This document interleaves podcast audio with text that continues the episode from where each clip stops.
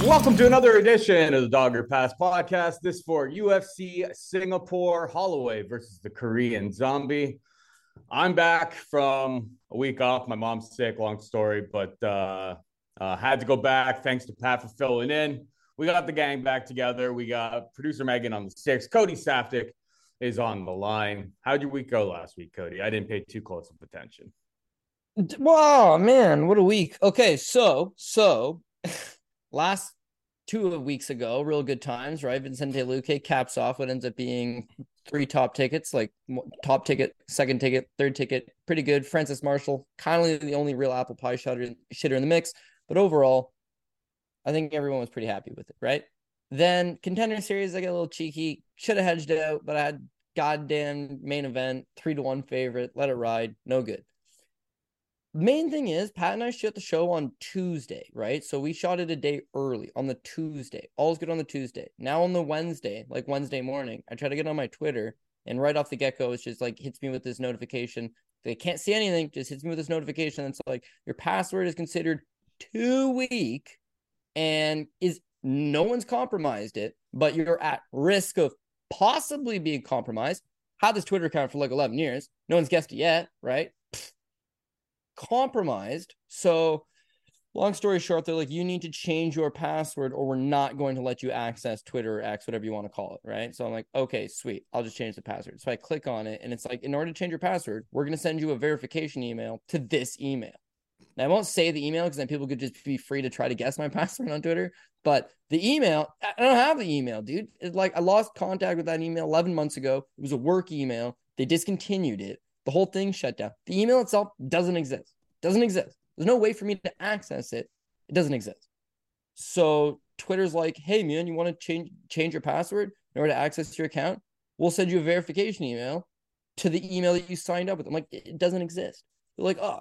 Doesn't exist. Okay, why don't you tell us your problem and we'll reply to the email that's associated to this account. I'm like, it doesn't exist, dog. It's just, it's like it's a bot. At first I was pro Elon Musk. I was hoping he was going to win. Now I'm hoping Zuckerberg beats his ass. What a pain in the ass.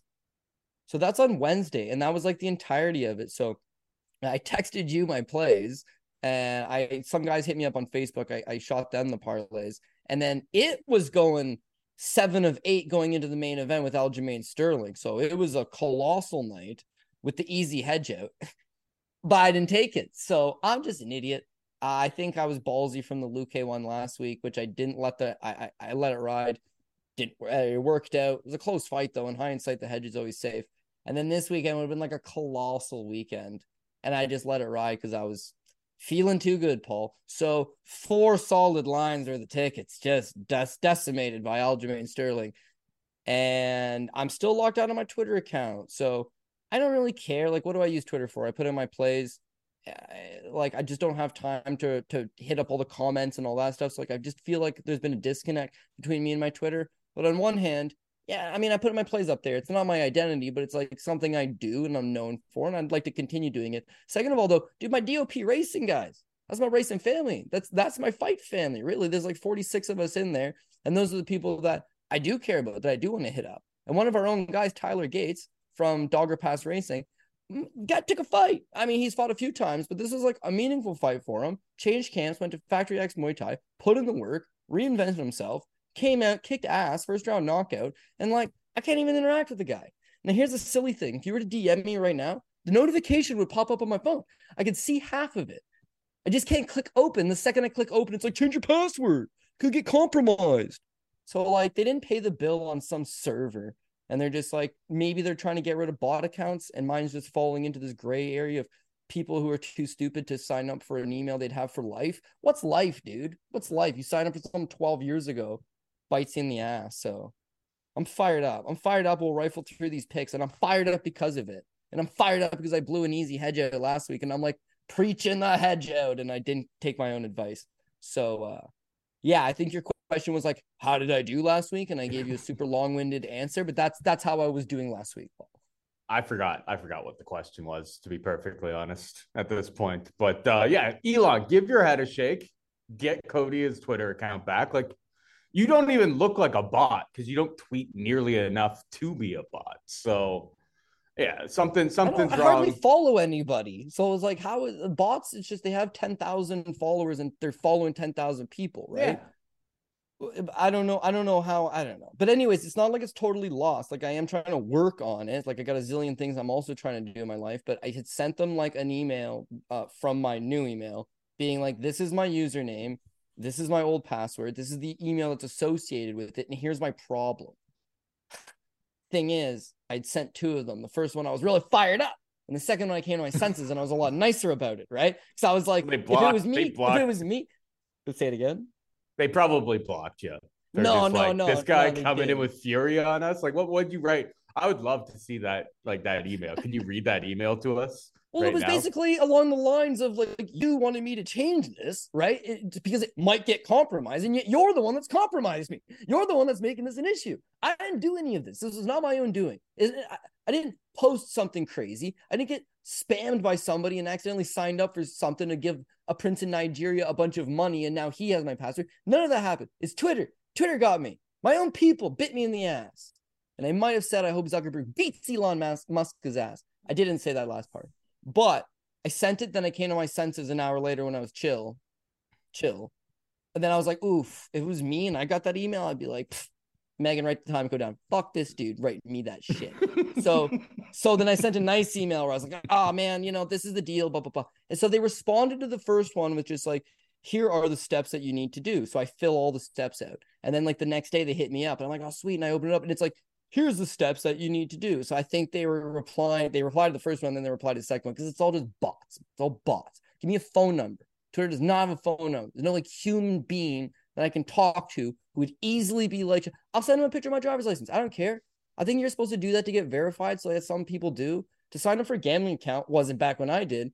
But nowadays, I think some of them require you driver's license or passport or some type of pieces of identification saying that's you. Uh, But dude, I'm old as hell, man. I'm thirty-two. I have been signed up on this stuff for time. It wasn't like that before. You were you could get pirated. It was your own mistake. You got hacked on your ass. Now they're trying to mm-hmm. help me. And all they did is create a massive pain in the ass. So what do we got here? It's thirteen fights, thirteen fights in Singapore. And we've had a bunch of tech issues, not Twitter issues, but tech issues that have delayed the start of the show. So we'll just jump into it, yep. have a time, get through. Yeah, my microphone's a little bit uh, a little bit wonky compared to other times. Uh, we're having uh, we we did perfectly good shows on Monday, and then one little setting was changed. Long story short, now we're not really able to record how we usually do. But uh, hopefully, it's not getting in the way. You may not even notice. You probably won't even notice. We got the main event. Uh, or sorry, this episode of Dogger Pass Podcast and all episodes of Dogger Pass Podcast are brought to you by PrizePicks. Use promo code D O P when making a new account to get a match up to one hundred dollars on your first deposit. Max Holloway takes on Chan Sung Jung in the main event. Max Holloway, minus eight hundred favorite. Chan Sung Jung, the Korean Zombie, can be had plus five fifty. I mean, he's an eight hundred, minus eight hundred favorite. The volume is on point. The only real path to victory here. I mean, Max Holloway, super, super, super durable. Um... The real only path to victory is like maybe Chan Sung Jung can wrestle him a little bit, but like, I mean, the writing feels like it's on the wall. Max Holloway wins, maybe gets a late finish. Like it, it's one of those things. It's like, you know me, I'm not really going to be doing too much with minus eight hundreds. I imagine Max Holloway will be at the top of your parlays. It's an easy hedge out at the end if Chan Sung Jung's able to implement a certain type of game plan, where he, you know, kind of makes it an ugly fight. If he hangs out at range, it's like he's going to really struggle to keep up with the volume that Max Holloway does. On PrizePicks, they haven't even put up, like, uh, they haven't put up any takedown totals this week, which is kind of weird. Maybe they'll do that uh, a little bit later in the week after the P F L on Wednesday night. Um, but, yeah, Max Holloway, ninety-three point five significant strikes. If this gets into the fourth round, I feel pretty confident that he'll eclipse like one hundred significant strikes. Don't mind that on PrizePicks. And then Holloway, I'm not sure which type of prop to go with. I may drop a little sprinkle on like the late props, like rounds rounds four and five. But uh, that's how I see the main event. What about you? Yeah, actually, this is a tough card to pick simply because there's like three colossal favorites on the card. Not big favorites. There's three colossal favorites on the card. And then a bunch of live dogs. So it's like, who do you put at the top with Max Holloway? But straight up last week, like I, I honestly did think Aljamain Sterling was pretty close to it. Not a lock. Nothing's a lock. But I wasn't buying into the hype. Everybody was t- t- talking me out of it. I didn't quite buy into it. If Holloway's my last go, I'm stupid enough to let this thing ride again. This is a fight he wins all day long, Paul. How does he how does he lose? Puncher's chance, puncher's chance. But this is a Max Holloway we're talking about, a guy with legendary durability. And all the writing's on the wall for Korean Zombie. Fan favorite, perennial fan favorite, guy that's gone to the highest levels, competed for a, a world championship, had a lot of fun fights. And, and again, he's like one of the most well-known and well-loved fighters of uh, the last decade plus. But yeah, writing's on the wall for him for sure. And the U F C says, okay, well, you know what? We'll, we'll offer you a reasonable fight. But apparently this is his retirement fight. So he's going to headline in Singapore. He fights once a year. If you look at it, he had one fight in twenty twenty, one in twenty twenty-one, one in twenty twenty-two. This would be his only fight in twenty twenty-three. He averages one fight a year. He's at the end of the line. He says, listen, I want a retirement fight. Okay, you can he- headline in Singapore versus easy opponent. His coaches, his manager, people around him, they're like, let's take an easy opponent. Your whole career, you've just made a whole career of fighting the best guys and having thrilling wars. Like, why not take an easier one? And he's like, no, I want to fight Max Holloway because I'm a big Max Holloway fan. If this is the way I go out, I hope it's against Max Holloway. So it's almost like Way of the Samurai, you know, where they, oh, man, what's that thing called? They stab themselves with a samurai sword, twist it, ah, go out that way. Uh, that's basically what he's doing here. He's going out for one last hoorah. I want to have an exciting fight. Don't care if I win or lose. I want to have an exciting fight for the fans. I'll remember it because he's been a perennial entertainer. He's a fan favorite for a reason. So he's done himself absolutely zero favors. And Max, for the record, I think Max is slowing down. He's only thirty-one, but no doubt the amount of trauma that he's had over the course of his career, he's not quite the same Max Holloway from a couple years ago. You look at his first fight with Volkanovski, close. Second fight with Volkanovski, a lot of people thought he won. Third, third fight with Alexander Volkanovski, he's not the same guy. His fight with with uh, Pantera, another fight where it's just like he's taken a whole lot of damage. Now, the current champion of the U F C, sure, but he's supposed to be the number two guy, right? You're supposed to be the second best guy. And I really thought that Yair Rodriguez put a lot of damage on him, really beat him up, kind of looked slow, won the fight. His fight with his last fight with Arnold Allen, again, he shows that he can beat all of the other guys of the division, just not Volkanovski. He is the second best guy.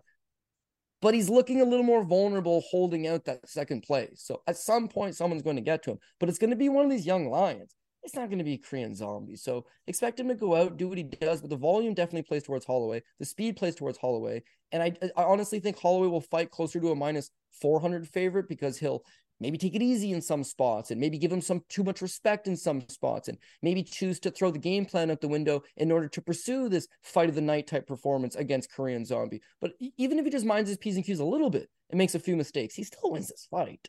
So minus eight hundred, what, what can you do with it? Even as a parlay piece, it's not adding much till you get three or four guys on the card. And I'm going to use him at the top. It's just like, who does he go with is the main thing. How does he win this fight? Yeah, logic would probably dictate decision. Zombie took a beating by Volkanovski before Volkanovski stopped him. But what happens with these writing on the walls type guys is like you get finished and then it becomes a little bit quicker and it becomes a little bit faster. And can he sit in front of Max Holloway and eat three hundred punches like so many other guys did? Maybe.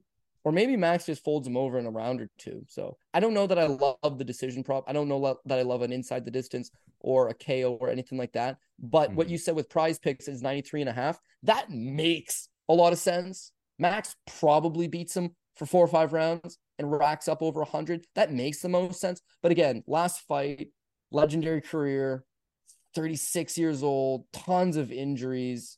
I wouldn't be surprised if his shoulder popped out again and he, and he said no Moss. Like, there's just a lot that could go wrong for, for the, those kind of plays.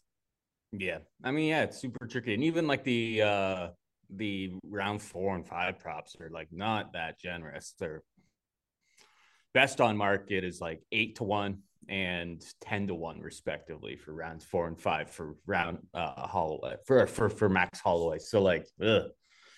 Not like, you know, when you're, you got to sweat a lot in the first three rounds if he's landing one hundred significant strikes to get to the money rounds. Um, and any of those types of props, you're always at the will of who's reffing that day, Like even even going back to like Sterling, it's like some people say it's just sour grapes, and like no doubt that he was super, super hurt. But it's like if you watch like Jeremiah Wells versus Semmelsberger, and then you watch the finish of O'Malley versus Sterling, and it's just like, how is this like the same sport? You know what I mean? Sometimes I, I, the ref will just absolutely let guys go out on their shield, which I, in a title fight, I like to see, you know, give him a few extra shots type of thing. Like he was still kind of moving. He was still trying to defend himself. No doubt he was getting ten-aided in that round.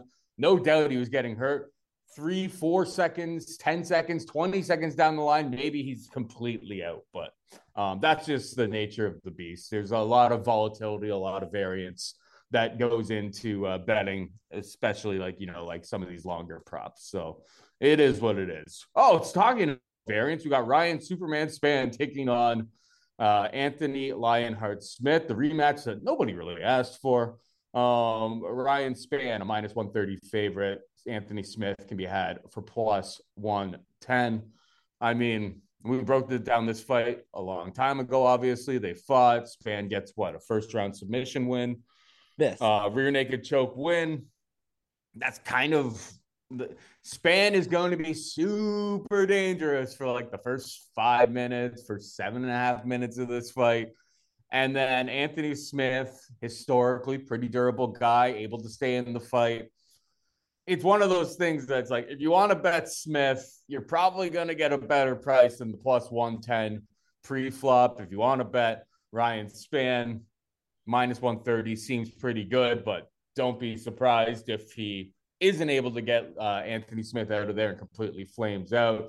Tricky fight, tricky fight all the way around. I'll pick Spann because he already won. Seems to have a bit of a grappling edge early, but uh, don't feel great about it. The under one and a half is minus one eighty, which I feel like seems pretty accurate. Uh, Anthony Smith needs to probably extend him a little bit. But, yeah, this, this fight's going to be fireworks, lots of fun, but not one that I have too much interest in betting with my money. Uh, what's your take here, bud?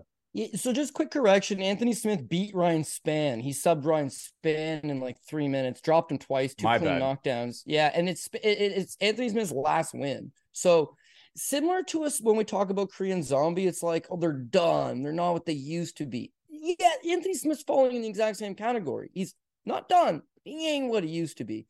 The The problem is, is that you're comparing them in fights against the best guys in the world. So similar to Korean Zombie, he's losing to the best guys in the world. Max Holloway's fighting the best guys in the world. There might be a degree of of, of separation and slowing down, but they can still compete against non-contenders.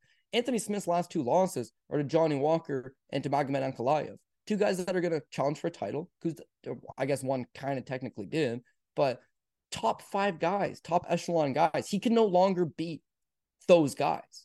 But he still might be serviceable as a gatekeeper. And what I kind of don't mind about this fight is Anthony Smith's a broadcaster for the U F C, well liked by the U F C. And I almost feel like this is a fight that he liked. It's the last guy he beat, right? Nobody asked for this rematch, quite frankly, not happening.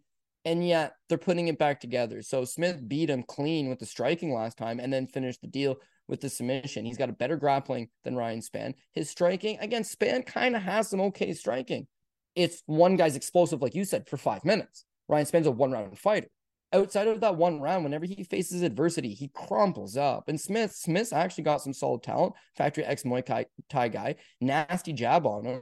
But he's got one wheel. He's got a busted leg. He's way slow now. That jab's good, but he's got fifty pro fights. So it's like, how much does he really want to engage with guys and get countered over the top? So, yeah, again, I do see him slowing down, but I think in this fight with Ryan Spann, one, he already beat him, and now you're rolling back a rematch where he's plus money. He's plus money on a guy who he dropped twice, knocked down, gets on top of, and subs with rear naked choke, and he's plus money. So that in itself, I'm probably going to roll with that. But beyond that, again, I think it's it's it's Anthony Smith saying this is a fight that I want. It's the U F C saying, how can we help you? Two-fight losing streak, but we really like you. You're on our broadcast. What can we do to help you? I think it's a good fight for him. Now, now, why is Spann the favorite? If he lost last time, like, why is he the favorite? Well, flip side, Spann's now won his last two fights. So you got Smith, who has not won a fight since, has gone oh and two. Ryan Spann has won two in a row over Ion Kudalaba and Dominic Reyes. So those look good. Those look really then good. He lo- then he lost to Krylov, though. And yeah, I'm an idiot. I'm an idiot for saying that Smith, yeah, Smith won the won the previous fight. I was reading the Tapology and reading it wrong. Clearly, no, no, it's um, it's it's it's all good. It's all good. The main thing is is that you he's lost two since then, and you got Spann wins two, then drops one to Krylov. Let's start with those two wins real quick, okay? So the Kudalaba fight, it's a first round guillotine choke, just like not much adversity. Kudalaba lands a couple quick takedowns. Spann gets back up, he grabs the neck. Kudalaba taps. That's the end of it. Then he gets Dominic Reyes, who's who's done, right? He's done. I'm not going to say he's slowing down or not what he used to be. He appears to be done. He is just not. He's like Chris Weidman, you know, not the same guy at all. Main thing is, it's a quick knockout.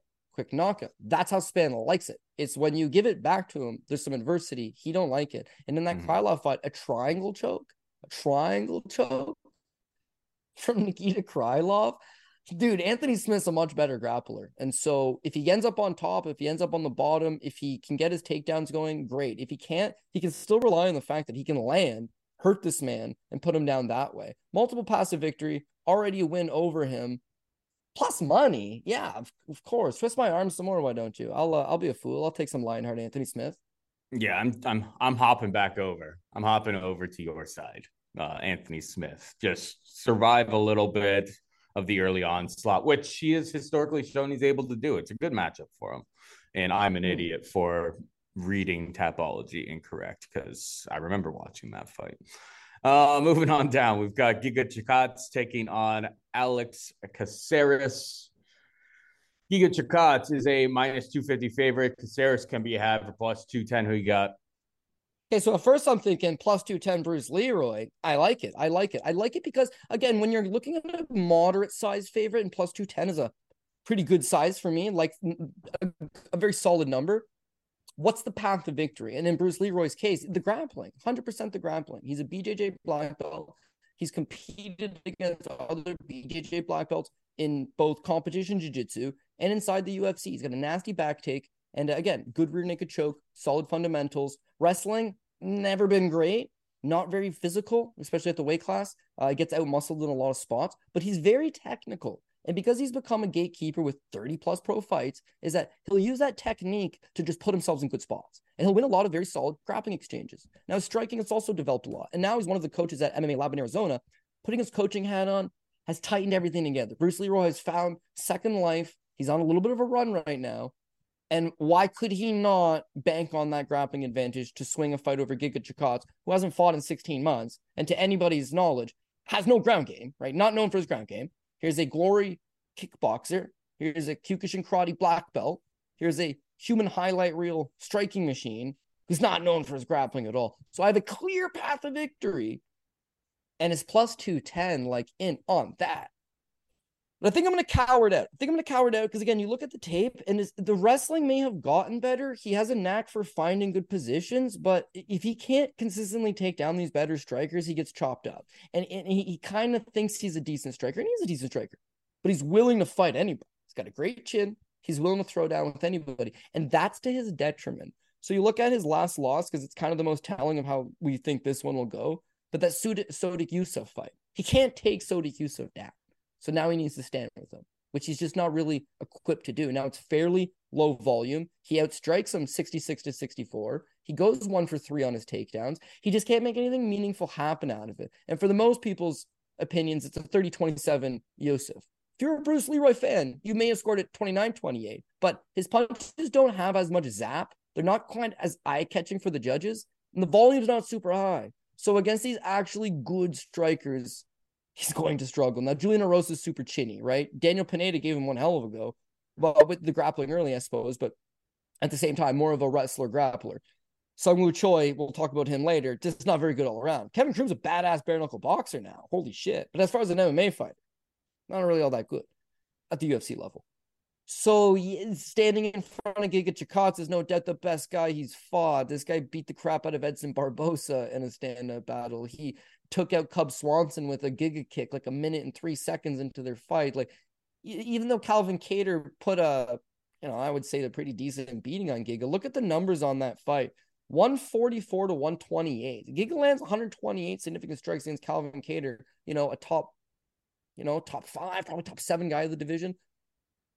All good stuff. He's an elite level striker. So Bruce Leroy can take him down. He is going to get beat up standing. That's the bottom line. And that's kind of how I see this one playing out. So super tempted, super tempted by that underdog money. And I think it's very juicy. But there's a couple other underdogs later on in the card. I got Anthony Smith. He's one. We'll take on a few later on. I don't know if I'm going to get to that Bruce Leroy line. So the official pick and the official play is going to be Giga Chikadze. But the sixteen-month layoff, the grappling disadvantage, the injuries, he's getting a little bit older now. Yet none of that bodes confidence. So even though he's a bigger favorite, not going to be on the top ticket anyways. I would hate to put him on the second ticket, but again, we'll see how things play out when the time comes, but uh, confidence a little bit lower than it than it probably needs to be at that price. All right, yeah, no, total agreement. Not don't really have anything to add to that one. Let's move on to the next fight. We've got Rinya Nakamura taking on Fernando Garcia. Rinya is a minus eight hundred favorite. Garcia can be had for plus five fifty. This is what's changed the most, Cody, since like we kind of first started here. It's just like elite prospects. Rinya Nakamura, tremendous, like absolute stud, great wrestling pedigree, seems incredibly athletic, seems like one of the best prospects to come out of Japan in quite some time, to be perfectly honest. Perhaps he's the chosen one, but he's priced as the chosen one, minus eight hundred in his second U F C fight. Habib took like, I remember I've talked about this a million times. I always bring it back to Habib, but it's like it took him taking on what short notice? Uh, who is the jabroni that had to Darryl get Horcher? thrown in? Horcher. It, it took him like that. It took him like eight fights and a late notice replacement in Horcher for him to reprice that. The books have sharpened up. They know that it's like certain elite prospects come in, they're gonna absolutely roll. I mean, we're in Singapore. We're over, we're over in Asia. Um, a lot of Asian fighters, and this may be the best prospect, at particularly definitely at uh, bantamweight division that uh, the Japan's released in quite some time. He's going to absolutely smash. But how did I? I got caught in the in the trap last time out where I was just like, this guy's submission game. Even though he was taking on uh, uh, he was taking on Kazama, I'm like his his submission game is so elite that he's going to be able to like submit anybody. And then he just goes out there and just absolutely knocks him out. So it's like, it's really tricky. Try like, I think his inside the distance prop is super, super short as it should be. I think he probably gets the submission here. Uh, I don't know what the price is on that. That's probably, I'll, I'll go back to the well and then he'll come out and just like land a hammer and, And and get yeah him by submission is like plus two seventy-five, which I don't mind. He's fighting a Mexican, Cody, so you know about you know how their chins hold up. Um, Rinya is going to win him by sub at two seventy-five. One book has plus five ten. That's not going to last. So that's probably where my money will go. Uh, what's your take here?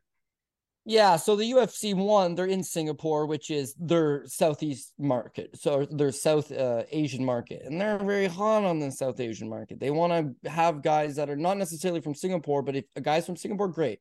More likely, these guys from Japan, right? And they're going to try to push them to the best of their ability because a star over there will be quite profitable. Now, a star in Mexico is also a hot demographic for them, but they got Alexa Grasso, they got Pantera, they had Brendan Moreno. They've had champions. The market's developed there. Mexico is, is a hot market. They want that same thing from Southeast Asia. So they're going to try to pursue uh, the best guys out there and give them the best chances to go out and win. And that's the exact same thing you're getting from Rinya Nakamura. As you mentioned, this guy in himself is a young prospect with a solid wrestling pedigree, solid in terms of, you know, Japanese accolades, but I think he was also a champion at the under twenty-three Worlds, which is a big feat considering he was a pretty solid underdog going into the tournament. The guy can wrestle. Not only that, his dad, Kozo Nakamura, is one of the founders from Shudo. So th- he understands grappling. He understands wrestling with the purpose of striking, the intent of striking. He understands all this. And from the age of four, he's basically been developed into the super soldier. So a lot of times you see these Japanese fighters struggle with wrestling in particular. A lot of strength, physicality, wrestling, kind of been the downfall of the Japanese fighter over the last ten years. Yeah, Nakamura doesn't appear to be that. He's very physical. He's very strong. His wrestling is elite. And his striking is very solid. So he, again, you see that in his last fight where he goes out and gets that thirty-three second knockout. But you've seen some of his other fights. He's a bit of a brute, comes forward, and he's just so physically strong he can batter you. I think he's got a lot of confidence in his wrestling, so that allows him to open up with his boxing and, and let his hands go. And similar to a Bo Nickel, right? There was a time where they were just, just wrestlers. But there's no just anything anymore. Everybody can do it all. And those guys that are really good athletes, um, they're going to be able to transition a lot quicker. Bo Nickel, to my knowledge, only started striking in the last, you know, let's say five or six years. This kid's been striking his entire life. So his wrestling is obviously his bread and brother, or his, his bread and butter. But I think he's got a plan B and a plan C. He's got other options and other tools. Now, why is it important that they bring in Fernie Garcia? Well, Fernie Garcia represents one of the lower level guys that they've got on the roster. He won a fight on the Contender Series versus Joshua Weems, who went on to have one fight in the U F C, lost, and they cut. He has one fight in the U F C and they cut him. You almost never see that. But that's kind of where Fernie's at. Fun fight, but big holes in his takedown defense. And of course, now he's oh and two in the U F C, lost to Journey Newsom. Bad look, but again, his grappling is what fails him. He gives up the two takedowns, he gets controlled, he loses a unanimous decision. And then it's Brady Hindstand, who is a wrestler. Brady takes him down three times, doesn't really do anything with it. Didn't look great for the record, but the takedowns are there. With Rinya Nakamura, the takedowns are going to be there all day, all night. But the striking is probably also good enough to get the job done. But I think at some point, he just strikes for a little bit, strikes for a little bit. If he can take Fernie Garcia out, great. If Fernie Garcia is your typical Mexican and he can take one hell of a punch, which is entirely possible, both losses in the U F C, both decisions, then I think he mixes in some wrestling here and there to secure rounds and win the decision. So huge favorite, absolutely huge favorite. And at least Max Holloway is a proven commodity, and this kid is not a proven commodity, right? So do you want to pay that kind of number? And I can't parlay them both together on the top ticket because it's still not getting you anything. Um, yeah, I don't know. But dude, he walks. He walks. It's a setup fight. The U F C knows what they're doing. They're giving someone that poses a little bit of risk, and they're getting his feet wet so they can build up on this kid. And it's not just like, believe the hype, believe the hype. He's got some skills to back it up. So, yeah, I, I, I'm not going to play contrarian on this one.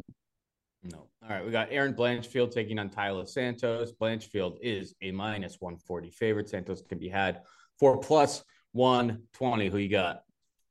Blanchfield seems to be everybody's baby, right? I mean, she looked impressive pretty much her entire career. She's been fighting grown women since she was like sixteen or seventeen years old. And she has like a lot of notable experience and notable wins prior to even coming to the U F C. So even though she's super young, and Erin Blanchfield is still very, very young, and you would consider her to still be in that like developmental stage of her career at twenty-four, it's like she's already got all the skills she needs. Her grappling seems to be world-class for this division and for the level of competition. It's world-class against them.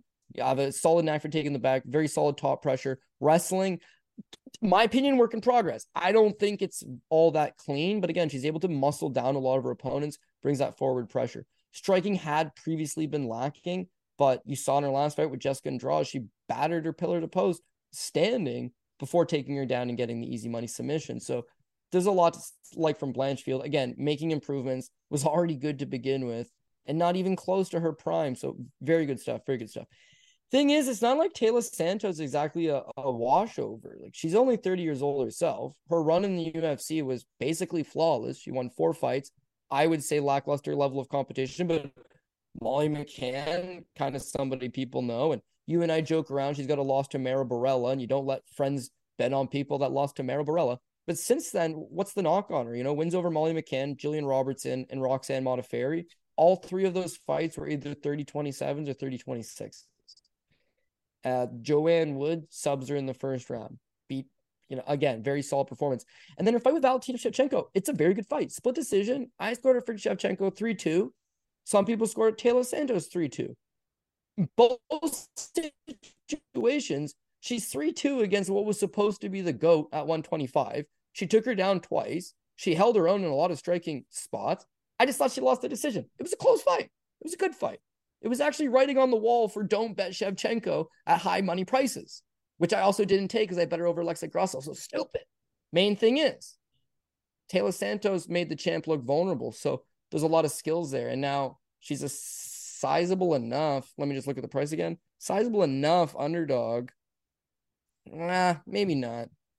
This is not that bad of a price. I guess when you think about it, like, Blanchfield in my mind is the favorite, right? I just don't want to pay a whole lot for it. And you can have it at minus one forty-five in some spots, one fifty, one forty range. That's really not that bad.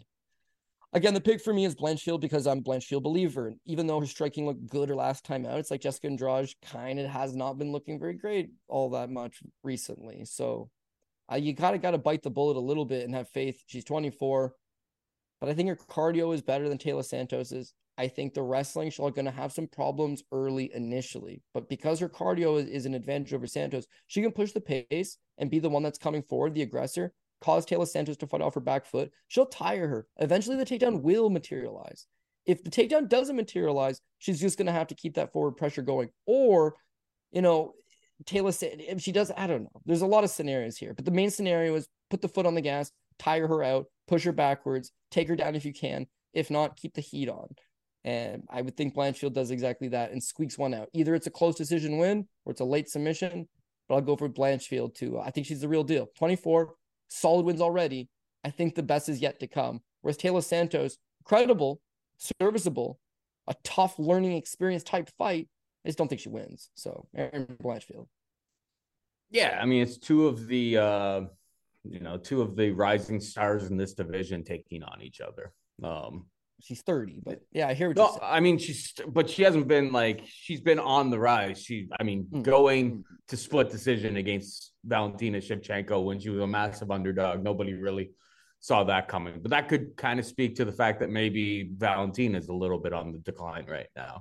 I haven't really historically been a big time Blanchfield believer, but she against, against Andrade, like, I mean, the stats kind of lie to you in that fight. Like, she was kind of... She like, did not get outstruck fifty-three fifty-one to fifty-three on the yeah. significant strikes. But it's like, watching that fight, I was on Andrade, and, like, from the moment that fight started, I'm like, this is a bad bet. I'm about to lose a bunch of money. Um, I'm kind of surprised looking at the stats there, because that's not how that fight really played out. And then once she was able to get the fight, fight to the mat, it was over immediately. A lot of this fight's going to probably come down to, like, who's able to get takedowns, who's able to get top position.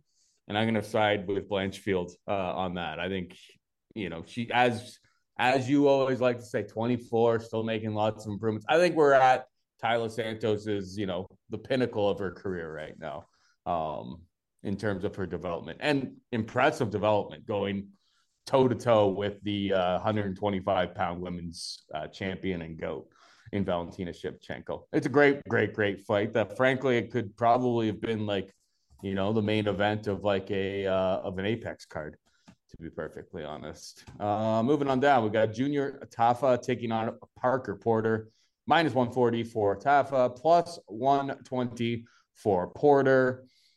Low level heavyweights, Cody.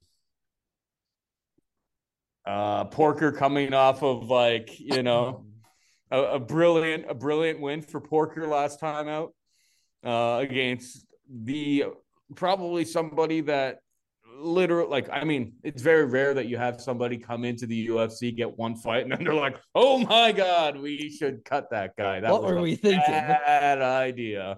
And that's exactly what happened with Braxton Smith. Uh, Junior Tafa comes into the uh, into the organization. You know, everyone's calling him like good Tafa, and then gets taken down, controlled, and in a very, very slow, methodical, boring fight against uh, against Bad Usman. Um, I don't know. I have no idea. I guess if if Porker can kind of stick to a wrestling heavy game plan here, I think I like him as a underdog plus one twenty against Tafa, because Tafa didn't really show too much uh, ability to stop the takedown. Uh, a high volatility fight, but I'll go with the ever so slight dog in Parker Porter here. What about you? Yeah, so I'm kind of thinking the same thing, actually. Like, I think Parker Porter, if you were going to get plus money underdog status on him, like, yeah, in a middling heavyweight fight, he's quite literally the definition of a middling heavyweight. He's a thirty-eight-year-old shaped like a bowling ball, you know, gamer of a man. And sometimes he can take a hell of a punch, and sometimes he just folds right over. But that's heavyweight fighting in a nutshell, right? So I can't really fault him in any one area. It's just like he's limited. He is what he is. But he can cash as a plus money underdog. He's done it before. I think there's a chance he could go out there and do it again. The narrative on this one, though, is that he's fought Junior Tafa's older brother, Justin Tafa, who is likewise garbage. And he got smoked. He got smoked. He got knocked out in like a minute. And now he's fighting Junior Tafa, who the U F C is trying to actively get a win for. So I, you know, in, in that regard, they're setting it up. I'm just not buying the setup. You know, we talk about other setups, what the U F C would like to happen. The U F C is not setting anything up. These are not fixed fights. There's just of what would be best for business and then what could happen. Best for business is Junior Tafa wins. Again, he's a twenty-six-year-old, nice, accredited, glory kickboxer. He's got a very fan-friendly style, and we want him to go out there and prosper. We gave him Usman thinking it would be a fun fight. It was not. It was a terrible fight. Now we want to give him Parker Porter to try to get him that first win. Parker Porter, meanwhile, shows you how little they thought of him. He lost to Justin Tafa in a minute. It's a really bad look. This is a very, very bad look. Then they book him with Braxton Smith, because even they were like, oh, Braxton Smith might not be U F C quality. But let's just see. Give him Parker Porter. Like that, that, that was the level that he was at. And Braxton Smith swung on him and just, you know, he happened to beat the, the shittier guy. So, yeah, this this fight doesn't inspire a whole lot of confidence. But to me, on a personal level, part of the reason he got caught by Justin Tafa is Justin Tafa is a six-foot Samoan heavyweight. So he's very short and compact. And then Parker Porter, because he himself is a very short man, he needs to get under. He wasn't able to get under that center of gravity. He ate the counter and he got knocked out. Junior Tafa is a better kickboxer, but he's a longer kickboxer. He's a rangier kickboxer. He likes to use that six-foot-three frame of his and every bit of his reach. That's why he was a better kickboxer. But in terms of M M A, it doesn't translate as well, because these big burly guys can get under, they get their underhooks, they'll press you up against the cage, and they'll lean on you. Because you've been kickboxing your whole life, the grappling's not there. The cardio for the grappling is not there. You might be able to fight ten rounds, but you can't grapple five minutes. It's, they're different muscles. It's different situations. And for a guy in Parker Porter that tips the scale at every bit of two hundred sixty-five pounds, weighing him weighing on you and leaning on you, it drains you. It sucks a lot of energy out of you. And I think maybe he doesn't get the takedown early, but if he pins him up against the cage early, he'll have some, some success. If he can tire him, Parker's cardio is not bad. Like, he's losing the early portion to Alan Bodo, which is a bad look, by the way, takes him down, beats him up on the ground. Braxton Smith swings on him. As soon as Braxton Smith kind of starts to try to catch his win, he's right on top of him. So, again, Parker does have the cardio advantage. He's got the experience advantage. He's got the wrestling and the grappling advantage. But it's heavyweight fighting, and he's got to check his chin, man. Do not get clipped early, because that'll be his downfall. For Junior, that's what he's trying to do here. Intercept him on the way in. Pull a Sean O'Malley on him. But it's just way easier said than done. So, for the plus money, yeah, I'm going to take that small little whiff on Parker Porter to go out there and lean on him and get the job done. Sometimes he likes to swang and bang, have a fun fight. Don't do that. Grapple him, press him up against the cage, swing and bang when she's dead dog tired. Don't just run out there like an idiot and club away at him. Play it smart. If he does, I, I think he can win. So, ever so reluctantly, I will take that plus money flyer on Parker Porter. All right, we got uh, Waldo Cortes-Acosta taking on Lukasz Brzeski, minus two twenty for Cortes-Acosta, plus one eighty-five for Brzeski. Um...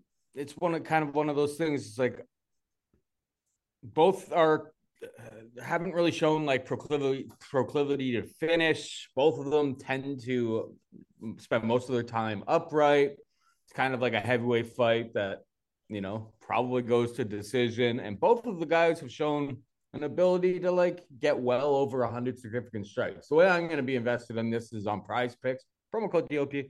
Uh, there's sixty-one point five significant strikes on uh, Waldo.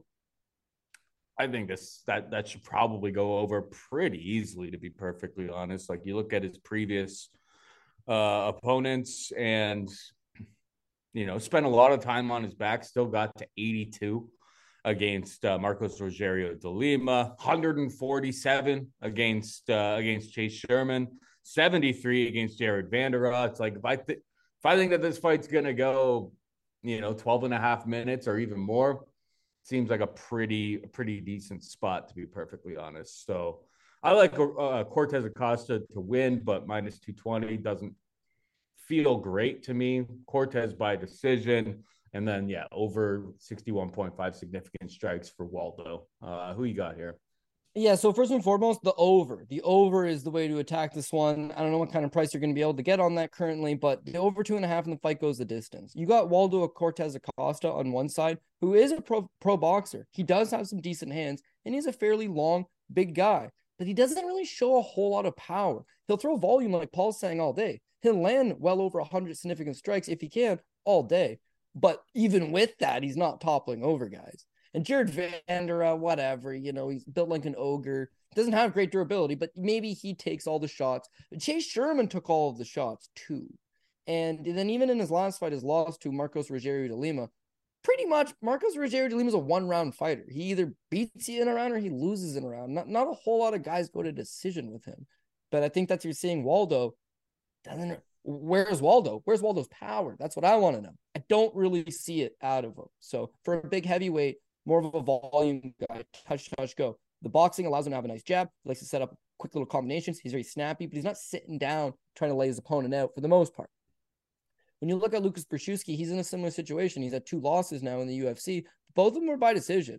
He looks like a fairly durable guy. In his fight with Martin Budai, there's an argument he got robbed. He outstruck Budai one eighteen to sixty-six and lost the fight. It didn't get taken down. So what the hell's going on there, right? And I was on Budai, and I was very happy to get that greaser out. But like, eh, probably shouldn't have happened. And then against Carl Williams, I bet him. I actually did bet him thinking, you didn't get a fair shake against Budai. This guy's probably better than maybe people are giving him credit for. And in the first round, he got taken down a bunch, but he made him work. In the second round, he got taken down, and he quit. Not that he quit, but he gassed out hard. And once he gassed out, it was like, I don't want to be here no more. But Carl Williams is not much of a finisher, let alone even a heavyweight to begin with. So, like, he still lasted a decision. That was a tale of two fights, man. One fight, he's got cardio for days. He lands volume for days. The other fight, the once wrestling was played into it, he just couldn't keep up. So if I'm Waldo Acosta-Cortez, the path of least resistance is the wrestling. Thing is, he done got none. So he's going to have to take the path of most resistance, which is fight this guy for fifteen minutes and land well over one hundred significant strikes, which is just hard to do. So fight goes the distance in both scenarios. They're both durable, and they both don't got a ton of power. But in terms of the actual pick, I think I'll take the underdog shot on Brzeski. You and I talk about all the time about, again, middling low-level heavyweights. And our other middling low-level heavyweight fight, not that much juice on it. This has got a ton of juice. So sure, Brzeski's oh and two in the U F C, but again, he very well could be one and one. And his fight with Carl Williams, he almost certainly lost because of his wrestling. He doesn't have to worry about the wrestling in this fight. And he's he's a big, strong, lumbering guy that can land significant strikes, maybe lean on him. And I would say, you pursue the takedown. You take this guy down and lean on him. Chase Sherman took him down and won the third round. Rogerio de Lima took him down three times, and he had absolutely no answer, no get-up game. Live underdog, dude. Live underdog. He just falls on top of him. He could win a round. If he just catches a kick, he could win a round. And judges is so bad these days. If you know you're going to get a sloppy heavyweight fight where both guys land over one hundred significant strikes and it goes fifteen minutes, subjective judging alone makes this a good price. So yeah, dude, I'll, I'll take it. I'll take it. Not going to be high up on my order, my priorities, but I'll take the underdog here. Brzeski decision plus four twenty-five. That doesn't sound horrible. Um, yeah. yeah split you make a lot of good points. You make a lot of good points there. I don't know. Split decision. I don't yeah, have those books are the that really books. Offer the books are all out of them now. Stuff. Oh, yeah, some of them have them, but like I don't have it up in front of me. But I bet you it's probably like fourteen to one, fifteen to one, which like wouldn't be a bad look either. Uh, maybe even more. Um, all right, moving on down. We got Garrett Armfield taking on Toshiomi Kazama, minus one seventy for Armfield, plus one fifty for Kazama. Uh, Armfield going from Onama to Kazama. Here's the thing about like some of these some of these fights lower on the card where I'm in doubt. I kind of look at it and I go, Asian guy fighting in Asia. In his time zone. This card is going to start at five o'clock in the morning for us over here. So it's like, how long has Garrett Armfield been over there? Is his body going to be, you know, acclimatized to the jet lag? And for him, it'll be like fighting at like seven o'clock in the morning. It's just like, you know, I think it's kind of a tough spot for a lot of these guys, unless they're spending tons of time over there. Maybe you'll be able to fill in like where he does a whole bunch of his training and stuff. But if he does it stateside, it could be it could be a rough it could be a rough go over there. So I don't mind. Um, I, I think I see like plus three hundreds out there on Kazama by sub. I'm gonna wait for more books to open up. Maybe we can get a little bit better than that. But I'm gonna side with uh, Kazama as an underdog against Garrett Armfield here. What's your take? So this one is actually just like super dangerous because both guys have a very risky proposition. Like when you look at Kazama, his jiu-jitsu looks nice, man. Very, very nice, very slick. And unfortunately, jiu-jitsu is not a real fight. It's not. It's an element of a real fight. It's one of the primary elements of a real fight, but it's not a whole fight, man. And so his jiu-jitsu is dope. He's very slick. He'll get the submissions, but it doesn't appear that his chin's all that good. And so his fight with Shoji Sato, this is in April twenty twenty-two. Keep this in mind. He fights Shoji Sato, who's two and two. He fails to submit him in the first round. He gets knocked out six seconds into the second round with a flying knee. Ah, shit. I've seen Shinya Aoki do that too. Because they're not actively trying to take you down, like a well-timed takedown, they're just trying to grab a hold of you and rip you to the ground by any means necessary. It's not well set up, and you can time it. And remember, I've seen hell. Remember that idiot? Remember, ah, I shouldn't call him an idiot. He is a good guy, but he's fighting, uh, he's fighting the Bosnian bomber. What was that brick wall guy's name? You know what I'm talking about. Uh, I got to bring it up just it's bugging me. Anyways, Demir he wins Hadzovic. The first two rounds like nothing. Demir? Demir Hadzovic. Yeah, yeah. Yeah, oh, I got yeah. you. I got your Absolutely back, bro. I got killed you. I'm listening. You got my back. You got my back. So he wins the first two rounds over Demir Hadzovic like nothing. And the third round's like, oh, I'm going to roll for an Imanari lock. And boom, right to flying knee, knocked out. They have a knack for putting themselves in bad spots because they're not natural strikers.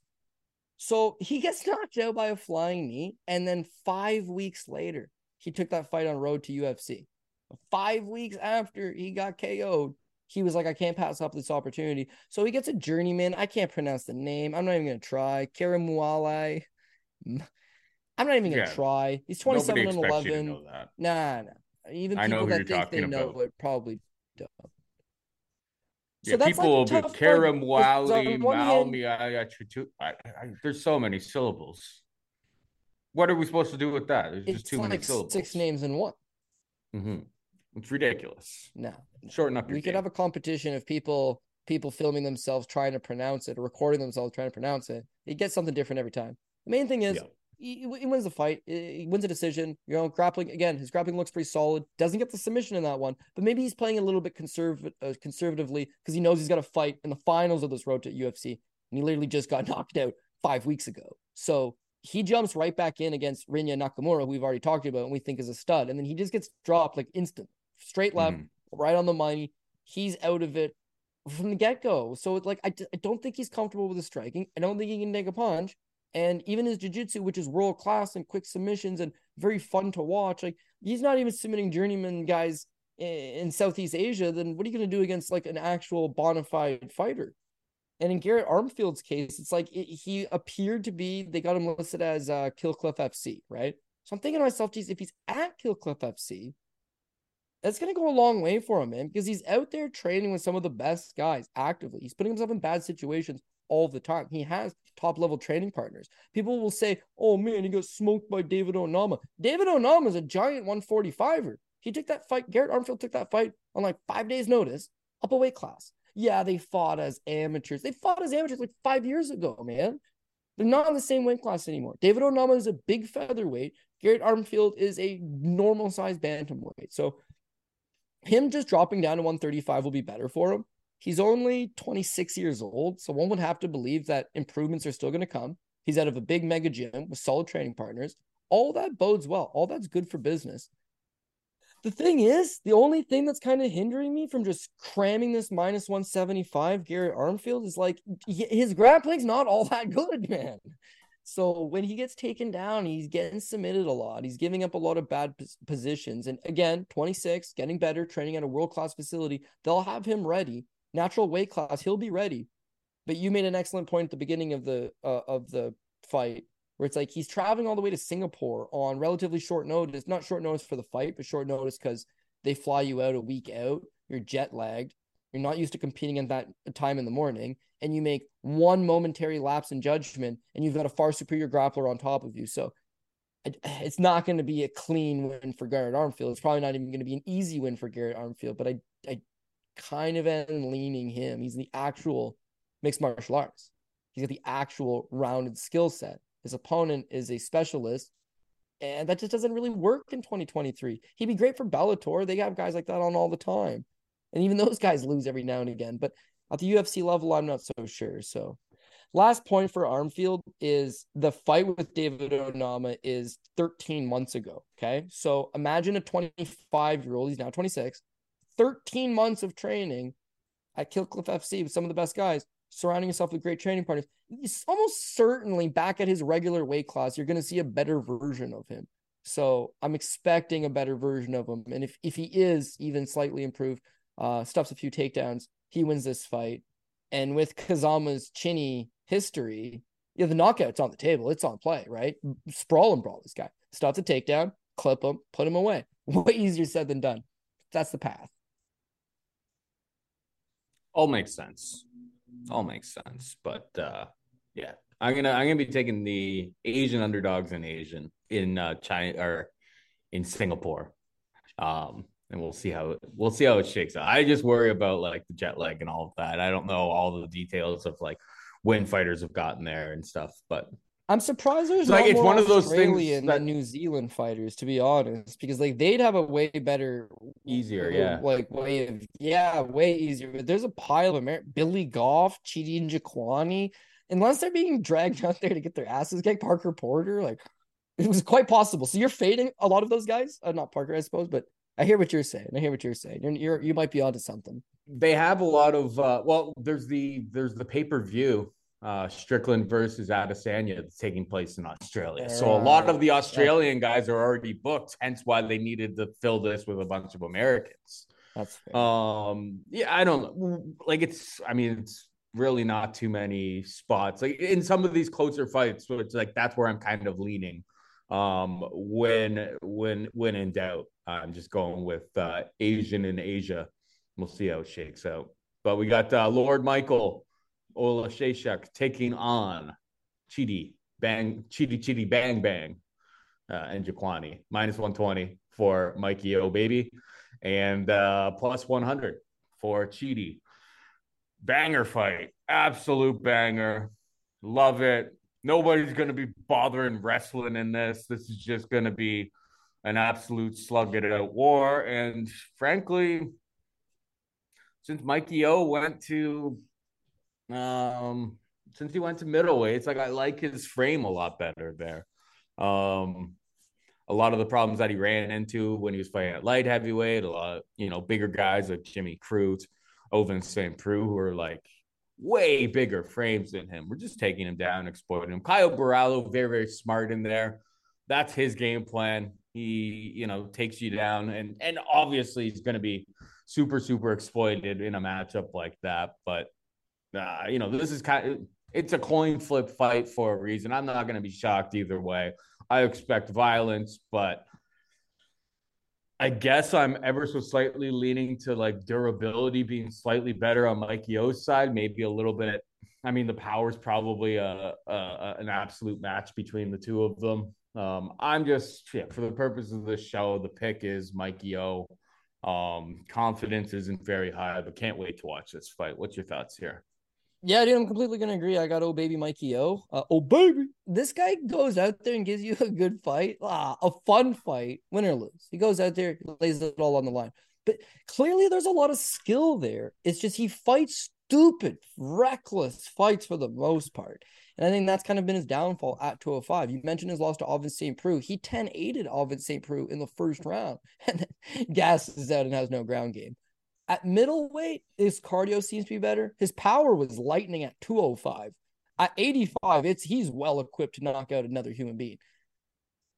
And again, cardio seems better. Wrestling, nah, it, it's not any better. But now that he's fighting smaller guys, it should theoretically help. Now, K O Borralho, that's just a terrible stylistical matchup. And K O is actually a gigantic middleweight. So it wasn't like he was really escaping any size in that spot. Lasted to the second round, good enough. But yeah, grappling is always going to be his deficiency.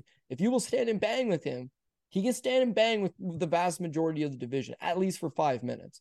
And at middleweight, you almost do get the impression that he could be a little more effective. Now, he's been fighting in the U F C since twenty seventeen. He makes his debut at twenty-two years old, okay? And he's very flawed. And since then, he's had eleven fights in the U F C, six-year tenure. He's twenty-eight now. He's made a lot of mistakes. He had uh, what was his name? Yeah, he, he's had a couple of these spots where it's like he's got these guys done. He lets them off the hook. He'd gas out. But there's no denying he's got a ton, a ton of power. He's just got to tie it all together. He's twenty-eight now. I think improvements are still coming. I still think, you know, he's not green. He's a veteran of the division, but he's still going to continue to add to his toolbox. Can he fight an elite grappler? No. Can he fight an elite wrestler? No.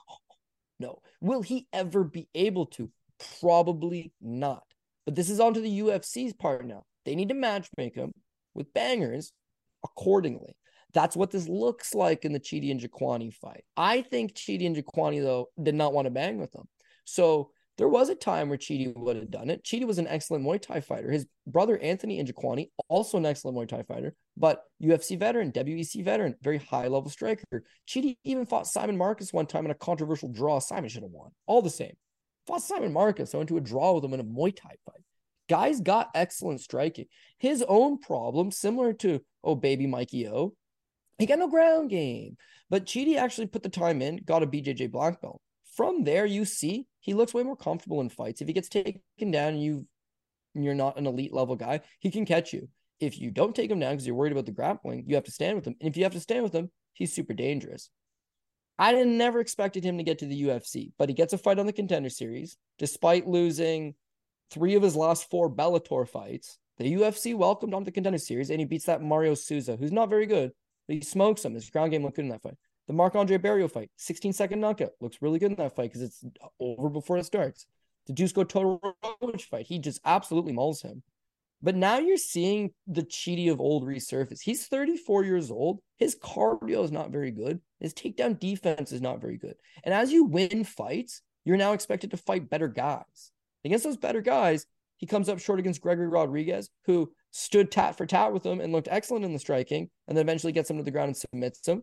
And then his fight with Albert Duraev, he got taken down a bunch in that fight, but he gassed out. He gassed out hard. And when it was standing, he's super reluctant to strike at all because he's worried about getting taken down.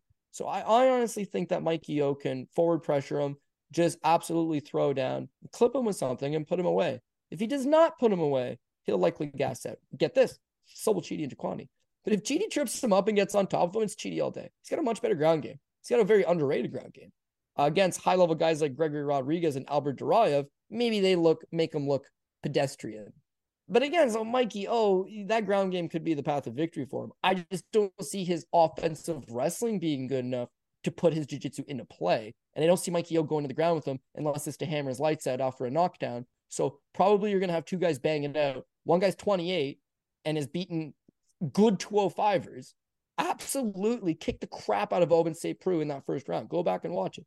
A guy that's capable of knocking out pretty much anybody versus a thirty-four-year-old who's the damage is starting to accrue a little bit. The motivation's maybe starting to get a little bit sour. Winning three fights to start off great. Now you're on a two-fight losing streak. You got to reel it back a little bit.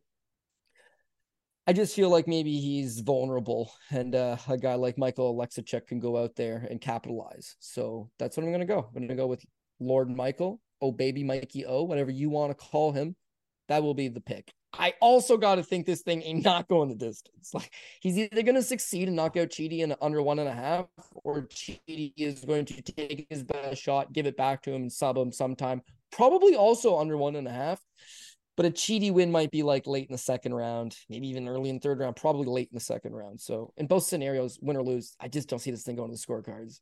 Yeah, of course. It's, I mean, it's minus, it's almost minus three hundred to get finished inside the distance. Under two and a half, it's like minus two forty-five. And that's total um, juiced, yeah.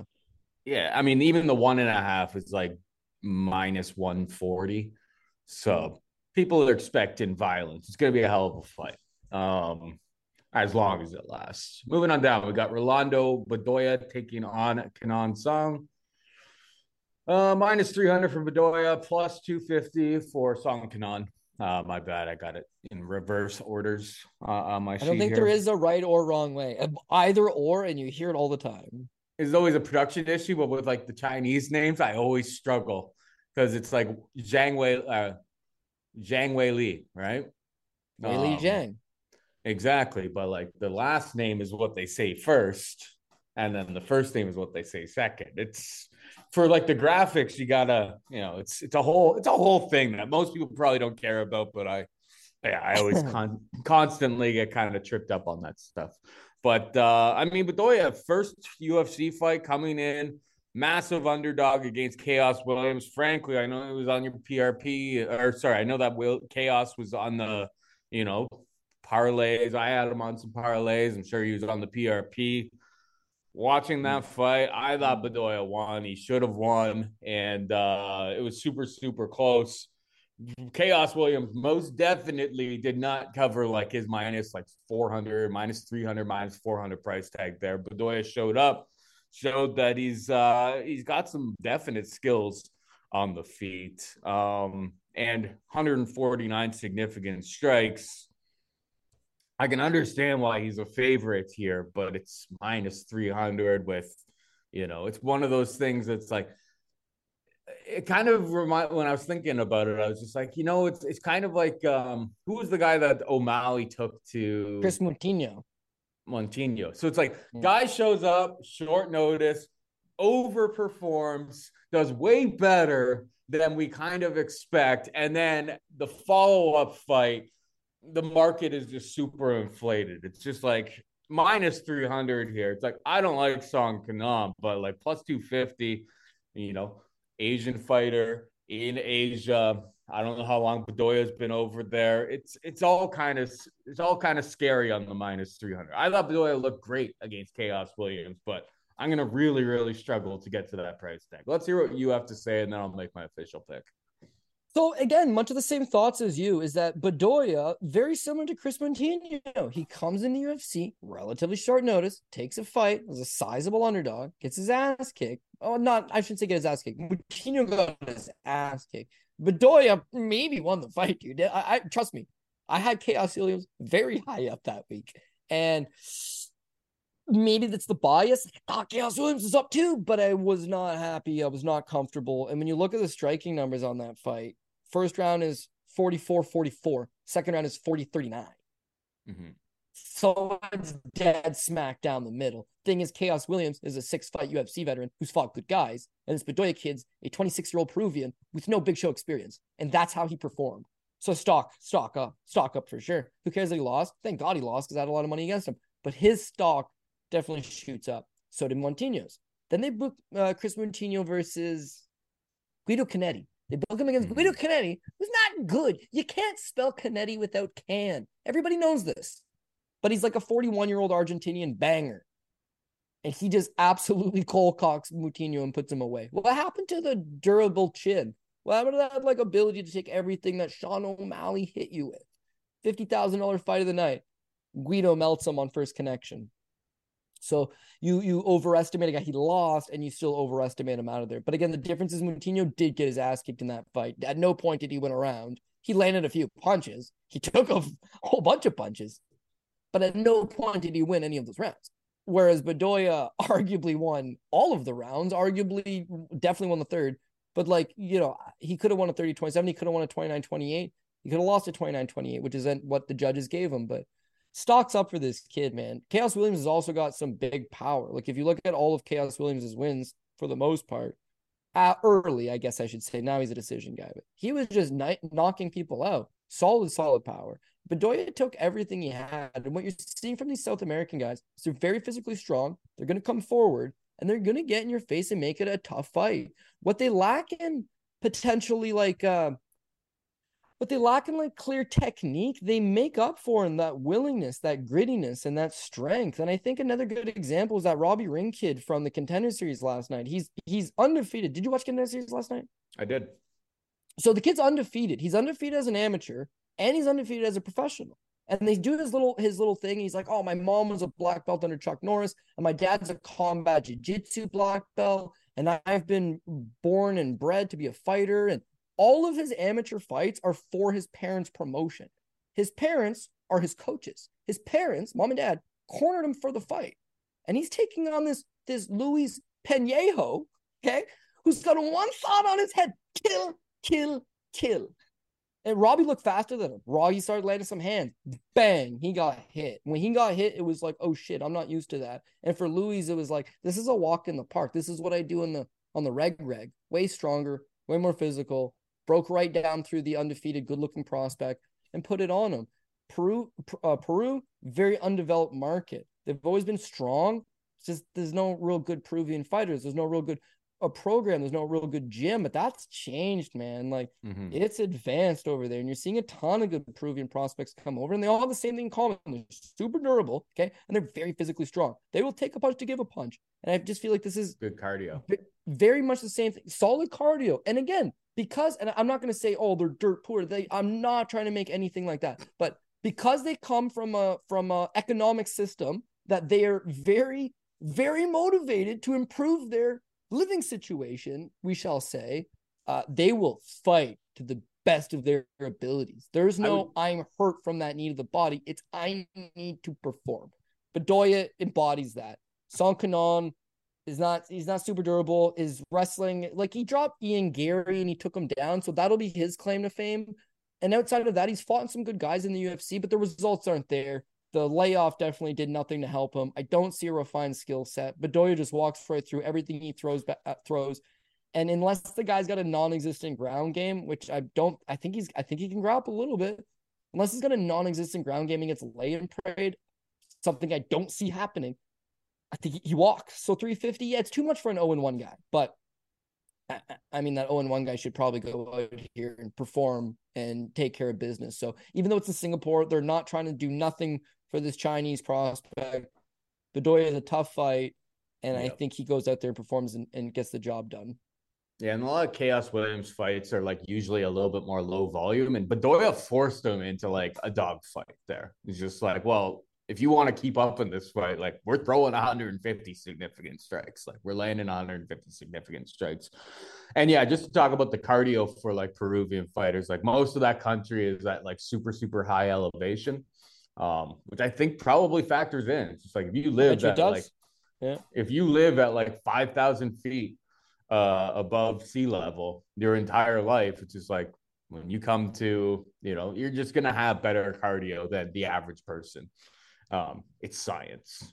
Uh, moving on down, we got Yusako Kinoshita taking on Billy Goff, minus one twenty five for Kinoshita, plus one hundred five for Goff. We got. Okay, so this Yasuka Kinoshita, I think he's a legitimate prospect too, man. This kid just turned twenty-three like two days ago. So made his debut in the U F C at twenty-two years old. Looks like he's got a whole lot of power, very strong, very physical. Um, a lot to be left desired with, with his striking, but it's a work in progress. He's twenty-two years old. Like he's got the physicality, he's got the power. He's just got to bob and weave a little bit, move his feet a little bit, kind of pace himself at times. His only pro loss before his U F C debut, of course, was a disqualification for grabbing the cage. So Japanese fighters traditionally fight a lot in a ring. Most of them don't even train with a cage. And so you will see oftentimes these Japanese fighters get disqualified for cage grabbing. That's not a real loss. And that's his only loss. So there was a lot to like about him. On the Contender Series against Jose Henrique Souza, first round, they go toe-to-toe. They're, they're striking. Kind of tit for tat. I'd say it was a close round. I scored the fight for Kinoshita, but I could see the argument the other side. Second round, just keeps coming at him. He had previously all first and second round knockouts, but in that fight, second round cardio checks out, third round cardio checks out, and he gets a third round knockout. So now I'm starting to believe in him a little bit more, but too much. He's still an undeveloped green prospect. He's defeated essentially nobody of note. He's barely even fought in a cage. He got disqualified when he fought in a cage because he's, he's green in that area. Those are guys you don't bet minus three fifty price tags on, but I did. But I did against Adam Fugit because Fugit, why not? I don't think he's that good. Fugit has a little bit of wrestling. Turns out a little bit of wrestling is a lot of wrestling when you got no wrestling. And Kinoshita mm-hmm. got taken down. He got mauled on, Paul. That was a vicious, vicious mauling. He almost made it to the end of the first round. Got stopped with like twenty-four seconds left in it, I think. But he had nowhere to go. He had no answer for it. And that's that's very clearly the hole in his game that is there to be exploited. So this fight six months later, I'm sure he's attempted to fix it to the best of his abilities, but he's going to rely on an opponent that's not going to take him down. Now, Billy Goff actually wrestled in high school, and I think he wrestled just a smidget in college or university, but nothing really of note. And when you see him fight, he's not looking to wrestle. He's looking to bang it out in the pocket. He does not move side to side. He does not cut angles. He's not trying to create a target. He's looking to stand right in front of you and throw down. That's how he does it. he has scored a underdog win himself against Hobson Gracie Junior This is in Bellator. This is, I guess, three years ago now, but he's a minus, he's a plus four oh five underdog because Billy doesn't got a great ground game. Hobson Gracie's a, is a Gracie, and Billy just toughed it out, man. Again, he's one of your rugged blue collar East Coast guys. He's a C E S champion over in Massachusetts, and you know what you're going to get out of him, but he wants to stand in front of you and he wants to throw down. His last four wins, first round knockout in eleven. First round knockout, four minutes and thirty-four seconds. Second round knockout, two minutes and thirteen seconds. And a first round knockout on the contender series against Shimon uh, Smotrinsky. But Smotrinsky knocked him down early and then pops back up. And then Billy Goff, he's down to scrap, dude. It's a good fight. It's a good fight. Billy ends up turning the tables again in the knockout. But I've seen him wobbled in other fights as well. I don't think his chin's that good. Now, can he overwhelm lesser competition by standing in the pocket and being the tougher guy? Yeah, absolutely. Gary Bellotto Junior, Justin Sumter, Uh, Marty Navis, you, you beat those guys from being the tougher man. But Yusuke Kaneshita, he hit really hard, dude. He got some solid power. I don't know if you want to rush in the pocket and stand and bang with him. And whereas taking him down, that's the way to go. I don't know that Billy's going to do that or that he really has the skills to do that. So I'm going to take Kaneshita to get the job done here. I'm with you. I'm with you one hundred percent, bro. All right, moving on down. We got J J Aldrich taking on Na Liang. Uh, minus six hundred for your baby or former baby. We'll find out. Um, Aldrich and plus four twenty for Na Liang. Na Liang is, it's kind of hilarious. She's like a one minute or she's like a one round fighter. Absolutely comes out there with fury. I can understand why she's a massive, massive underdog. She hasn't really shown us anything to uh, to really kind of show that, like, outside of on the regional scene, gain a lot of first-round finishes because she's fighting people without any skills. She comes into the U F C, and it's just like, well, this is a totally different ball game. Um, so we're interesting because it's like Alders doesn't usually get, you know, early finishes. She's more of a tactician, stays on the outside. She picks you apart. But, like, all she has to really do is kind of just survive the early onslaught here from Na Liang, who's just going to come out and be crazy. And uh, maybe she gets her first, first like, first-round finish. Because, I mean, Aldrich plus, or round one is, like, plus two twenty-five. Don't hate that. If you want to go completely, like, off the chain, if she could get get it done, would be like Na Liang in uh, round one is like plus plus one thousand, but I I can't back Na Liang uh, with with my money, to be perfectly honest. Not the biggest Aldrich guy, but I think the room that she trains in and all of that, it's like I, I just haven't seen anything that would lead me to believe that Na Liang is a U F C level fighter. So Aldrich, though she's not an early finisher typically, it's like this is the stylistic matchup for you to get the job done early, because Na Liang will come out there, try to finish you in the first couple of minutes, and then fall off the damn cliff. So Na Liang, or sorry, Aldrich, obviously clearly the pick. And I think uh, as more markets open, like Aldrich round one is in the plus two hundred, maybe plus two fifty, maybe somebody opens a plus three hundred. Don't hate that as a small shot. What about you? Yeah, yeah, I'm gonna, I'm gonna agree. Aldrich is a giant favorite, so at this price, I think Pat Mayo would tell you straight up, "What's the worst that could happen? Take that big plus money." But I, yeah, I'm not gonna get there personally. But it's like, yeah, what what could possibly go wrong here? And that's J J Aldrich hasn't looked that good of late. one hundred percent, it's because she fought Lipsky and Blanchfield, who are both on the up and up. But yeah, maybe maybe you're uncertain. And then with Na Liang, if you want to, like, imagine telling somebody, "Oh man, I'm an M M A fighter, making I'm I'm making my U F C debut, right?" And it's like, "Oh, you are nineteen and four. Is her U F C debut when she debuts? nineteen and four. I'd be suspect. I'd be like, "How'd you get to nineteen and four? No one's heard of you." I'm nineteen and four.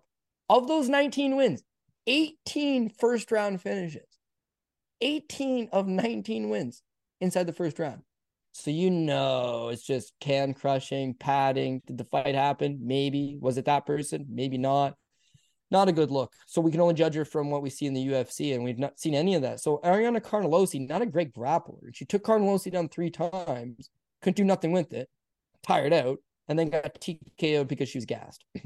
Fair. Let's give her some time. Let's see if she could maybe, you know, work it out. Takes on Silvana Gomez Juarez, fails to take her down, gets knocked out in a minute, seventeen seconds into the first round. Okay, not great.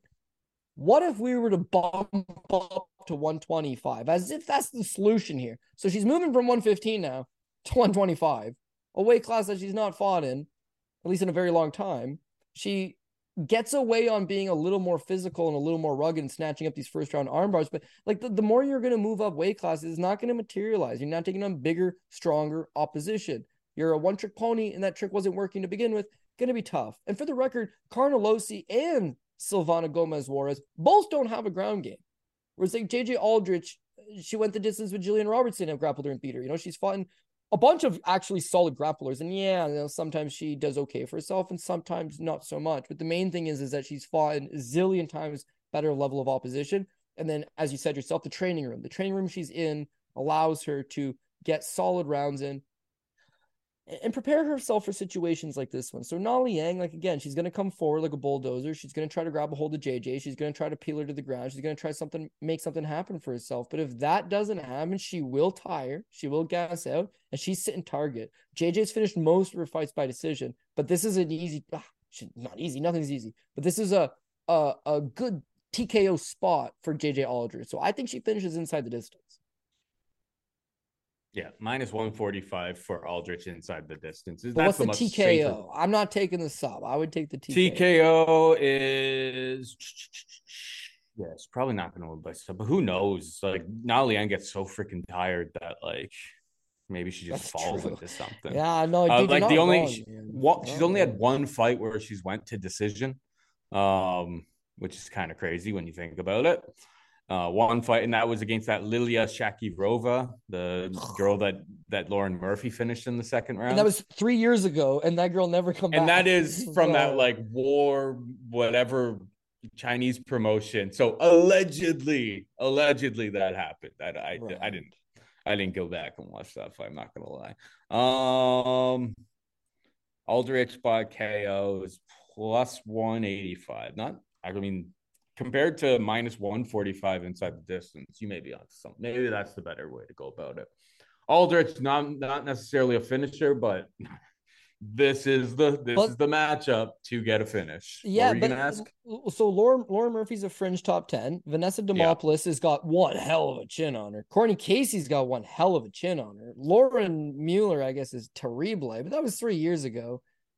Yeah, listen, I think because she's got so many decision wins, all of them in the U F C, that it's like there's an idea of maybe she can't strike. But uh, again, when I said low-level wrestling is high-level wrestling versus no-level wrestling, like if if your opponent is curled over and not fighting back from fatigue, the rest is going to stop it, okay? They're going to stop it. Tisha Torres has a T K O victory. Angela Hill, from time to time, T K Os somebody. It'll happen. Well, it'll happen. Yeah, it's just one of those things that it's like, it's less about J J Aldrich's finishing ability and more about the fact that Na Liang hasn't given us any reason to think she can fight fifteen minutes, particularly at the pace that she sets. If she sets a really slow pace early, early in the fight, maybe it's like a total, you know, change in her game plan, which is not out of the realm of possibility. You have to be prepared for that, that maybe she goes like, okay, at this level, I can't come in here and just like barnstorm people like I did on the Chinese regional scene. And then that's where I could see the fight maybe getting dragged to a decision. But um, yeah, uh, Aldrich prop, you know, Aldrich by K O. Um, yeah, I don't know if I love the round one nearly as, as much as I was thinking, to be perfectly honest. Probably a lot safer to go about it, uh, you know, over the course of the fight. Because yeah, Aldrich hasn't really shown much finishing ability. And finally, we got uh, Sungwo Choi taking on Jarno Ahrens, minus one fifty-five for Choi, plus one thirty-five for Ahrens. Who you got? Sungwo Choi is one of the tougher guys to get a read on because him at his best, guy's got some skills. Him at his worst, woof, there's a lot to be desired in, in every aspect. His grappling, his striking defense, his cardio, his chin. A lot of issues. Here's a guy that starts off his U F C career oh and two, gets smoked by Gavin Tucker, gets smoked by Movsar Evloev. He's a total write-off. Then he beats Suma Makhtarian, whatever, that's a throwaway. But he beats Yusuf Zalal, very quality win, and then he knocks out Julian Rosa, very quality win. And now he's back on a three-fight losing streak. Bruce Leroy, Josh Kulabau, Michael Trezano. And I honestly do feel like he's been increasingly looking worse. Like the first one, Bruce Leroy, he wins the first round. He, he does good in the first round. He scores a, you know, a clean knockdown over Bruce Leroy, a guy with a great chin. All in the first, wins it. Second round, Bruce Leroy doesn't even take him down. He just pushes him up against the cage, slinks onto his back, slings in the body triangle, gets onto the chin, taps him with a rear naked choke. So, yeah, Sung Woo Choi comes from a Korean, it's not Korean Muay Thai, it's, it's Muay Thai, it's just Muay Thai that he learned in Korea. He can strike, you know, I think he's like a bronze medalist at like uh, the I F M A's. Uh, it's an amateur Muay Thai tournament. The, the guy definitely can strike. It's just, I don't think he's elite by any stretch. And he doesn't move his head. But he's got a five eleven frame, I think a seventy-four inch reach. He can fight long. He's got some decent power. But you see right there that a good wrestler grappler can just get right under him, and they're going to submit him. So that's the first knock. The second one is Josh Kulabau. So now Kulabau, well, he doesn't try to wrestle him like Bruce Leroy did. He stands in front of him and he bangs it out with him. And you know what he does? He drops Sung Woo Choi twice. He showed in that fight, his chin's not that good. His durability's not that good. And where there's an excuse, oh, I was kicking the shit out of Bruce Leroy before I made a mistake and got out-grappled. What's the excuse here? Kulabau beat him clean. And I don't rate Kulabau all that high. But all the same, it's a split decision win. Should have been unanimous. Doesn't matter. The last fight with Michael Trezano, it's much of the same. He has his moments. He lands a few shots here and there. But Trezano just, everything he throws seemingly lands. Like, this guy's a defensive liability. He doesn't move his head. He doesn't protect himself. And the more times you get consecutively wrong, you're going to get knocked out. And now the trend's starting on him where maybe his chin's not all that good, because Michael Trezano drops him twice, two knockdowns, late in the third round, knocks him out clean, puts him away. So for Sung Woo Choi coming into this fight, well, what does he do good? I, I guess striking. He's got a decent push kick. He likes to fire some long shots straight down the middle. But defensively, I don't think he got any better. He doesn't have some wrestling that he's going to be able to dig into and suddenly change the way he fights. He's just going to have to mind his P's and Q's, and hopefully he doesn't get clipped. But with this Jarno Aarons, I don't mind him. I don't mind him when you watch the tape on him before he comes to the U F C. Like, he's a Dutch-style kickboxer. And that's way different than that stuff you're le- learning in Korea, which is high-level striking, don't get me wrong. But there's nothing more high-level than, than Dutch Muay Thai straight from the Netherlands. So Jarno Aarons is not an M M A fighter. He's got good striking. He learns a few submissions. But he struggles in his M M A career because he's not just quite – he's not a well-rounded guy. But he's twenty-six. Now he's twenty-six. So he's making some improvements. He's getting better.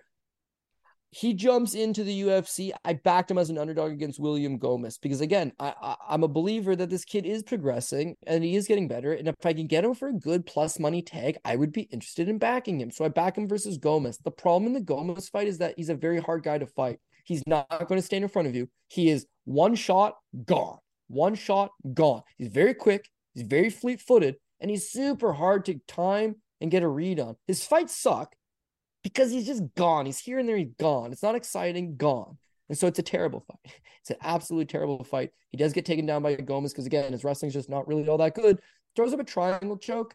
Fought, you know, tried to mount a third-round comeback. Tried to do his damnedest. It's just, it was a bad stylistical matchup for him. This fight with Sung Woo Choi, Choi's le- path of least resistance would be to take down Aarons. I just don't think he's going to. It's not who he is. It's not how he fights. He's a Muay Thai guy. He wants to throw range kicks. He wants to throw teeps down the middle. He wants to get that jab going. And Aarons, I think, will come forward. He's got a very good gas tank. He throws in tons of volume. He's going to snap down that low kick and eventually cause him to drop the hands, come up high, nasty hook from the south side, puts him away. So if he wasn't the underdog, I would not be betting him. But the plus money is right to me. I'd be willing to take a flyer on the underdog. So, again, there's a bunch of them on this card that have a legitimate chance of coming through. I think we're taking four. Maybe five. I think we're taking four. This is one of them. This is one of them. Yeah, that all makes a lot of sense to me. The biggest problem with Sung Woo Choi is the volume's just never really been there. It gets like, you know, um, the only fight was against Suman Mokhtarian that he even got close to one hundred significant strikes. Yeah. He had ninety-five there. And what's the moral of the story there? You never bet on Mokhtarian, Cody. No. Is that what we used to say? Yeah, yeah. That, well, that, his, that, his, that's this this one was Suman, who was slightly better than Ashcan Mokhtarian, yeah, and I remember, can. yeah, Trashcan Mokhtarian. I don't know if he got bullied and they said that at school, but if he didn't and they didn't say that, I don't know how you were the first person to think of that, because I was gold. And yeah. yeah, dude, neither of them won. There's a reason why they're no longer in the U F C. And Suman's wife, Nadia Kasim. Oh my God. Where do they find these people? Where do they find these people? But yeah, Sugun Wachoi can beat those guys. Julian Erosa can't really take a punch. You know, he's fifty-fifty. Either he looks like a million bucks or he's awful. You could beat him. But Aaron's is going to, he's going to give him a fight. He's going to pressure forward. He's going to land something. And at this point, I think Sugun Wachoi is just starting to fall behind. I get why he's the favorite. I get it. It's just, I would be more interested in the plus money underdog. Yeah. All I was going to say is that uh, other than the Mokhtarian fight there, I mean, he's getting like forty-six significant strikes and three round decisions. It's like, if Aaron isn't spending so much time off of his back, like he did in the Gomez fight, anytime he got kind of close, he was kind of just taken down, controlled for a little bit. And that's why the fight ended up being like, I mean, one of the one of the judges actually scored that uh, one of the rounds as a ten ten because he's just like, nothing's happening here. Let's just pretend that, you know, that that didn't even happen, which is kind of hilarious, but which is not how you're supposed to actually use a ten ten round, but kind of funny in its own right. But either way, um, yeah, I'm with you. I, I'll, I'll side with the underdog at plus one thirty-five here to, uh, you know, win what I would imagine is going to be a pretty close competitive uh, kickboxing match. Hopefully Aaron's is just able to, you know, throw sixty, seventy significant strikes. Should be able to get the job done. But, uh, yeah, that's about it for us this week, Cody. Hit him with the P R P. Yeah, so again, it's, it's favorite heavy in the term, in the sense that the favorites that we do have are just monster favorites. But we've got Max Holloway minus eight hundred favorite. We're going to take Anthony Smith, dog number one. We're going to go Giga, Giga Chikadze, Rinya Nakamura, another huge favorite. Erin Blanchfield, Parker Porter is dog number two. Lukasz Brzeski is dog number three. We're going to go with Garrett Armfield. Uh... Oh, baby, Mikey O, Michael Oleksiejczuk, Roland Bedoyo, Yusuke Kinoshita, J J Aldrich, and Yaro Aaron. So four underdogs, thirteen fight card.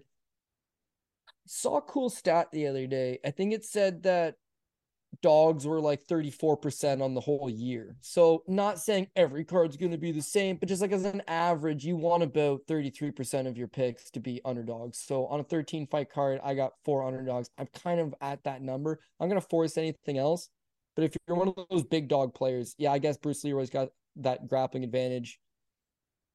Who's that big dog? Lukasz Brzeski. Like, should he be that big of an underdog? I'm not quite understanding that one, but a plus two oh five, like, willing to take a poke there. Song Kanan, I guess, if Roland Bedoya is super overrated, but if Roland Bedoya is super overrated, it's going to cost me this week because I'm playing him, man. I'm playing mm-hmm. him. Who's the other big dog?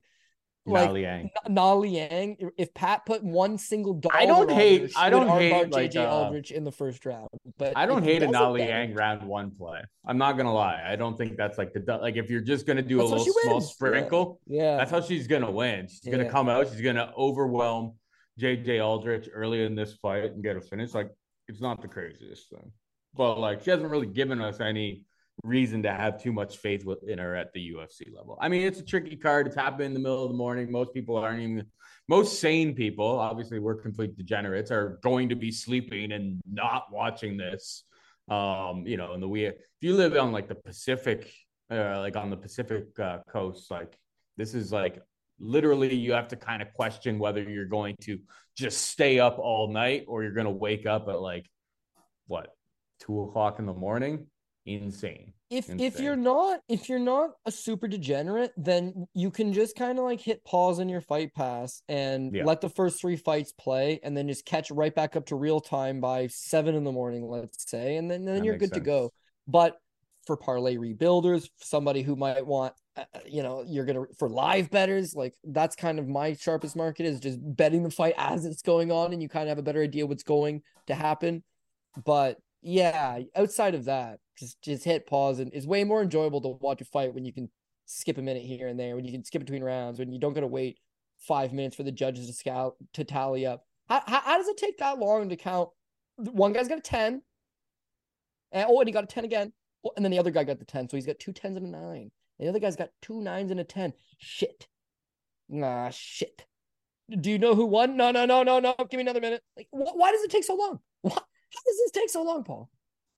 I don't know. Uh, no. My last grievance, and then we can get the hell out of here. My yeah. last grievance is I'm actively trying to get my Twitter account going still. So I missed I missed Contender Series. I missed P F Ls on tonight. I missed the last U F C. The plan is to get it going for this week's U F C.